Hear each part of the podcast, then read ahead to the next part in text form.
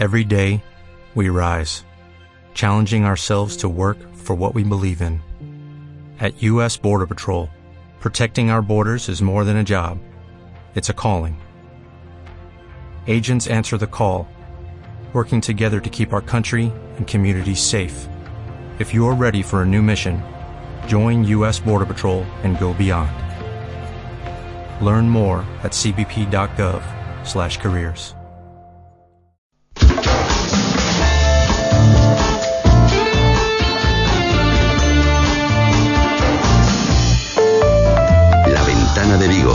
Jaime González de A.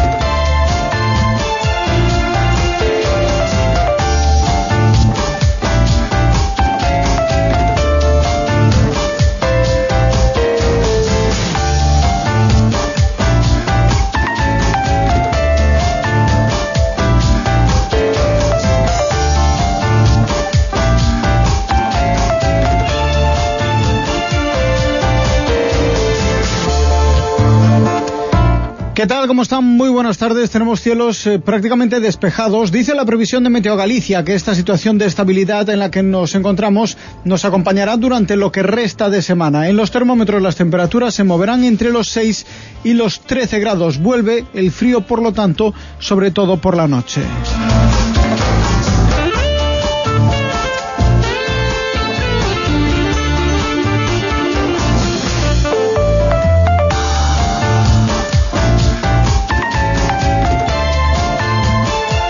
Pleno municipal esta mañana en el Concello de Vigo, un pleno que nos ha dejado muchos titulares, entre ellos pues que se ha aprobado con los votos a favor del Partido Socialista y el Grupo Marea de Vigo una moción del PSOE para pedir a la Junta que construya un aparcamiento público y gratuito en las parcelas anexas al nuevo hospital y que el delegado de la Junta, recordamos, ya ha advertido que no se destinarán a uso eh, de aparcamiento, sino a uso sanitario. En ningún caso, re, insiste Ignacio López Chávez, para un aparcamiento. Un tema que los populares han aprovechado para acusar al gobierno local de utilizar los plenos y el nuevo hospital para desviar la atención sobre otros temas de interés municipal. Escuchamos a David Regadés, concejal de Fomento, y a Elena Muñoz, portavoz del Partido Popular. Chama poderosamente a atención co proxecto sectorial do novo hospital privado de Vigo, aprobada definitivamente o 12 de febreiro do ano 2009, exixan dúas parcelas situadas entre o viario de acceso principal ao hospital e os límites do proxecto sectorial de expropiación, titularidade da Xunta de Galicia,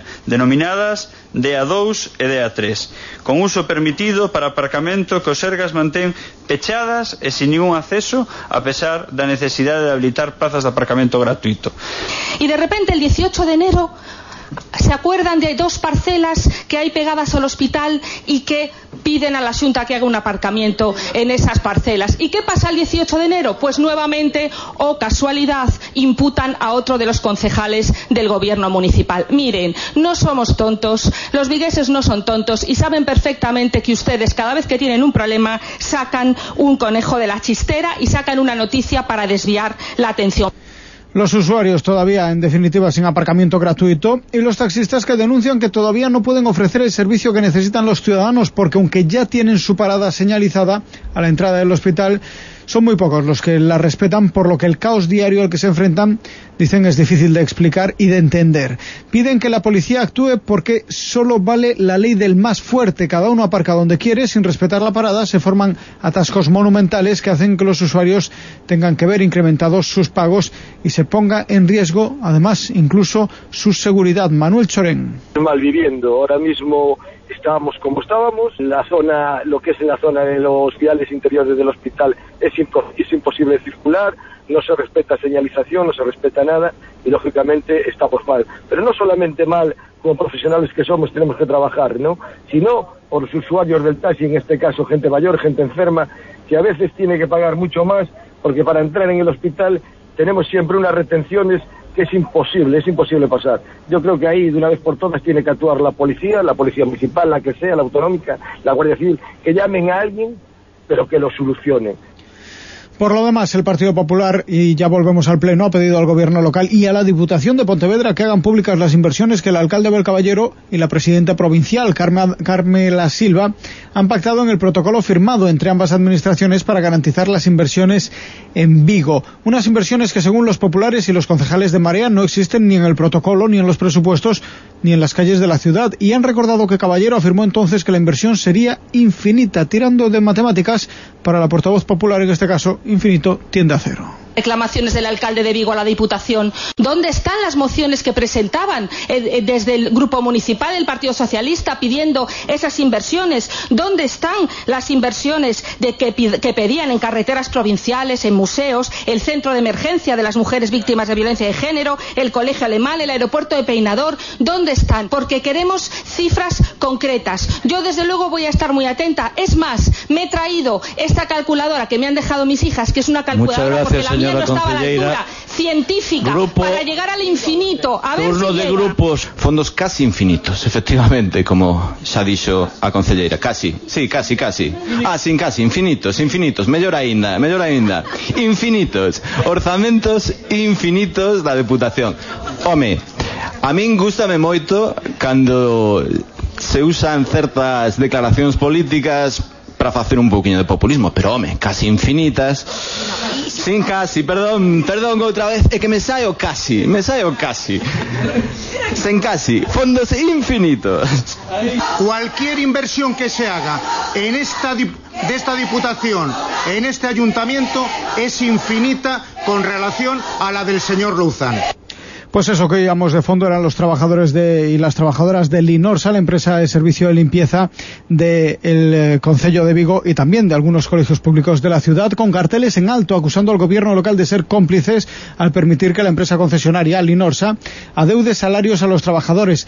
Arrancaba con estos gritos y con esas voces el pleno municipal y fueron la verdad constantes durante todas las declaraciones de los portavoces y de los concejales del partido socialista. Y es que las trabajadoras del Inorsa ya han tenido problemas de cobro en el pasado y sospechan que volverán a tenerlo en el futuro, toda vez que no se les ha pagado parte del salario de diciembre y que existe una deuda de esta empresa con Hacienda de más de 1,3 millones de euros. Una situación que ha valido a María de Vigo para pedir el rescate de la concesión una petición a la que se ha unido el Partido Popular. Desde el gobierno local, el concejal de fomento, David Regades, ha asegurado que si esta situación no se resuelve en 15 días, se abrirá un expediente y se podría incluso recuperar esa concesión. Una situación que advierte podría ser contraproducente también para todos. Podría quedarse el concello sin el servicio y las trabajadoras sin empleo hasta que se contrate a otra empresa eses recursos económicos que o Concello pon unha concesionaria privada non acaban sendo convertidos en nómina, pois entón aquí hai un descontrol absoluto con unha concesionaria, seguramente con máis, pero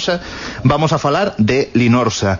E o que decimos é que sistemáticamente esta empresa vai culebreando cos salarios dos trabajador, das. Y es que no, que no se entiende es como una administración, esta administración le paga íntegramente a la empresa por el servicio que desarrolla y resulta que esta empresa cobra el dinero por el servicio y luego no paga correctamente ni en tiempo y forma a los, trabajadores. Nosotros si retiramos este contrato de forma inmediata, los perjudicados pueden ser los trabajadores. Por eso, desde el, desde el primer momento, estamos hablando con la empresa para intentar que esto se haga de forma consensuada y que si hay que retirar el contrato, como marca la ley, como marca el pliego, pues que se haga de forma consensuada.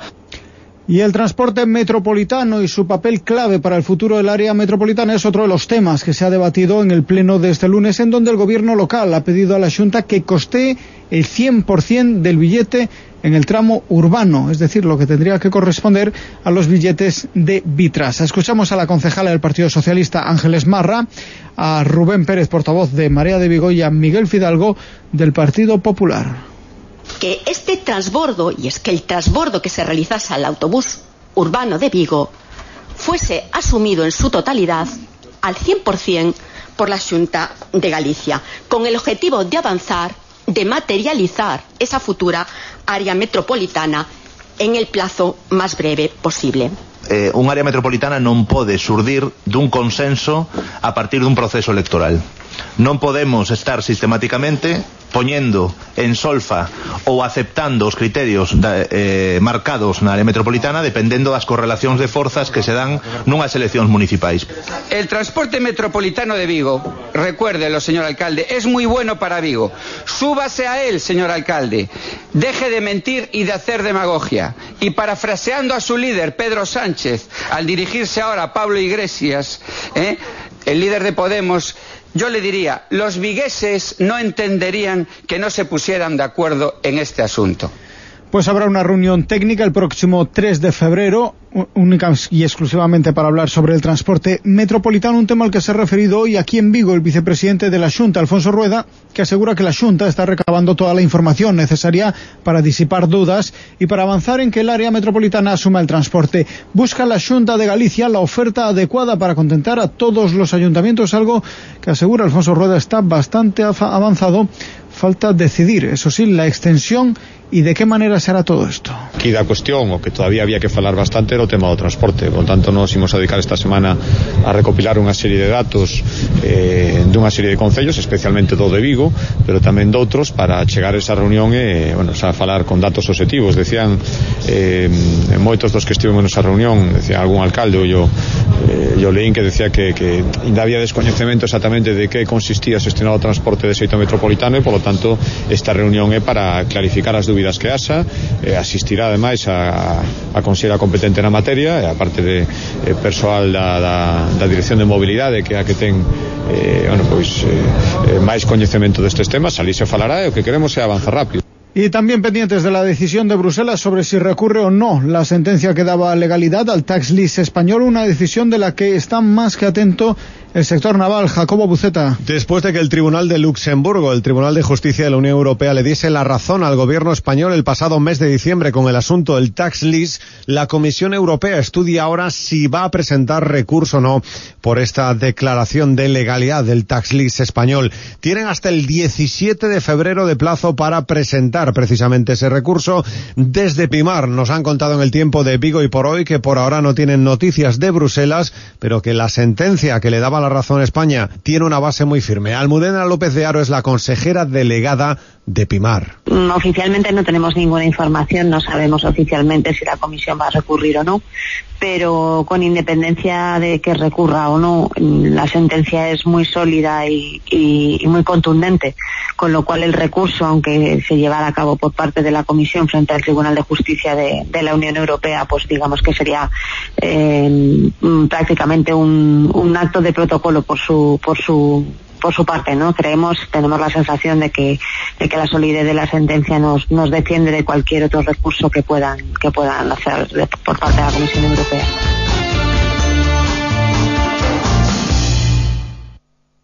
Más cosas, la segunda oleada de estudiantes extranjeros que han elegido la Universidad de Vigo para terminar el curso está ya aquí en el CUBI. Llegan de todos los puntos del planeta. De Portugal, de Braga. Yo soy de Corea.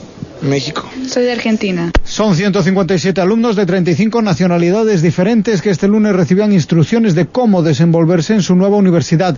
Lo será durante cuatro meses. La mayoría de ellos han elegido Vigo por sus encantos, por el clima, aunque reconocen que también tuvieron importancia las recomendaciones de otros compañeros que ya estuvieron aquí. Un compañero estuvo antes aquí y nos dijo que la ciudad era muy bonita.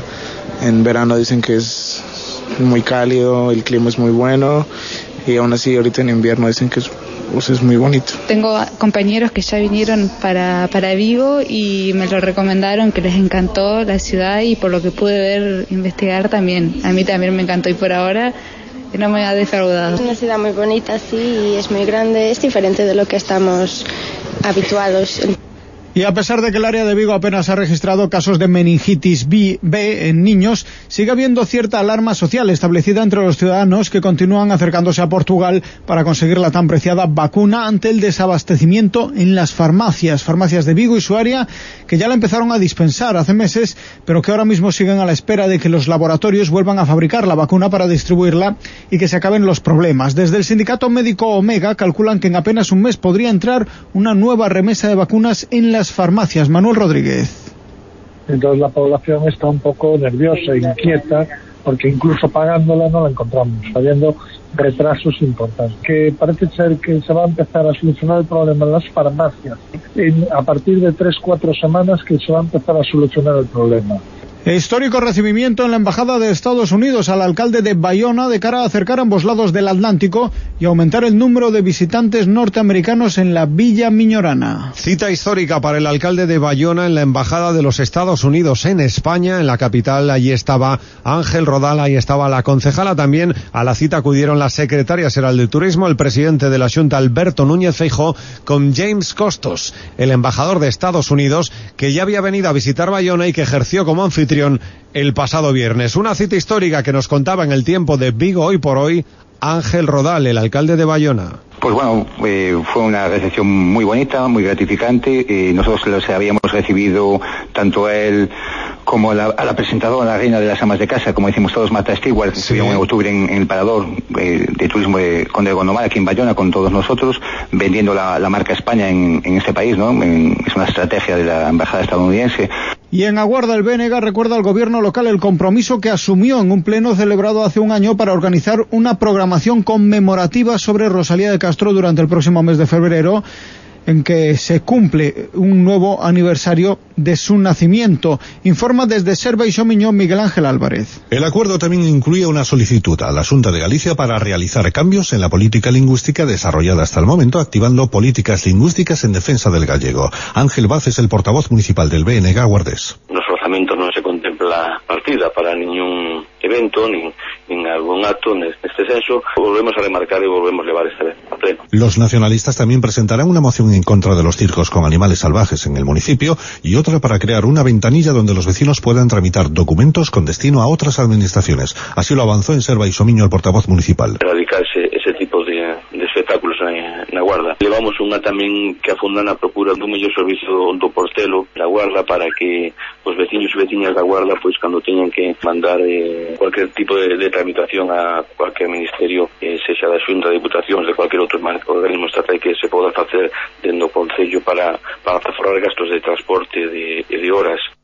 Y muchas veces hemos hablado en estos micrófonos de la importante labor social que se desarrolla desde colectivos como el Banco de Alimentos y otras organizaciones sociales. Entre ellas destaca el trabajo que está llevando a cabo otro banco, el Banco de Tapones, para ayudar a tres niños de la provincia, uno de ellos de Vigo, a mejorar su movilidad. María Díaz. Este fin de semana el Banco de Tapones pone fin a su décima campaña después de haber recogido más de 40 toneladas de tapones, lo que suponen unos 3.000 euros para cada uno de los niños que conforman esta campaña. Alejandro de Vigo, Sofía de Pontevedra y Cristian de Urense. En el caso de Alejandro, un niño vigués de tan solo cinco años, este dinero hace que esté un poco más cerca de conseguir el andador que necesita para caminar. Escuchamos a Manuel Pardo del Banco de Tapones. Y recogimos eh, 40 toneladas, que viene a ser al cambio eh, 9.000 euros. En el caso de Alejandro es para comprar un andador, un bipedestador, que, que vale casi 7.000 euros depende un poco, eso va orientado según el, el peso y la altura del niño. En este caso es uno que regulable y, y es hasta 12 años. Está casi casi cerrado porque ayer eh, tuvimos en el Parque Forestal de Zamanes una BTT, una prueba deportiva solidaria y bueno, pues vinieron eh, 500 y pico personas. Eh, la verdad que fue, fue increíble. Y en Oporriño quieren que su pan tenga su propia denominación de origen. Porque poucas cousas son tan nosas. Ese es el eslogan que promociona el pan do Porriño, un producto que quiere tener un sello de calidad propio, más allá de adherirse a la indicación geográfica protegida de pan galego de la Xunta. La actriz porriñesa Areta Bolaño, hija y nieta de panaderas, con un premio de la crítica y un María Casares por la obra Pan Pan, es la imagen de esta campaña. Me pilla moi de cerca pola familia e tamén porque teño un compromiso especial co, co pan eh, a miña compañía de teatro se chama A precisamente por, por honrar as mulleres da miña familia e, e o pan do porriño. E, e o que podo dicir do pan do porriño que por poñer un pouco en relación é que é un auténtico espectáculo Pues así llegamos a las 8 menos 20 de la tarde. Continúa la información, continúa la ventana aquí en Radio Vigo y en Serva y Xomiño, en la cadena SER. Más información ya lo saben en Localia Vigo, en el informativo de las nueve y media y también en nuestra web en radiovigo.com.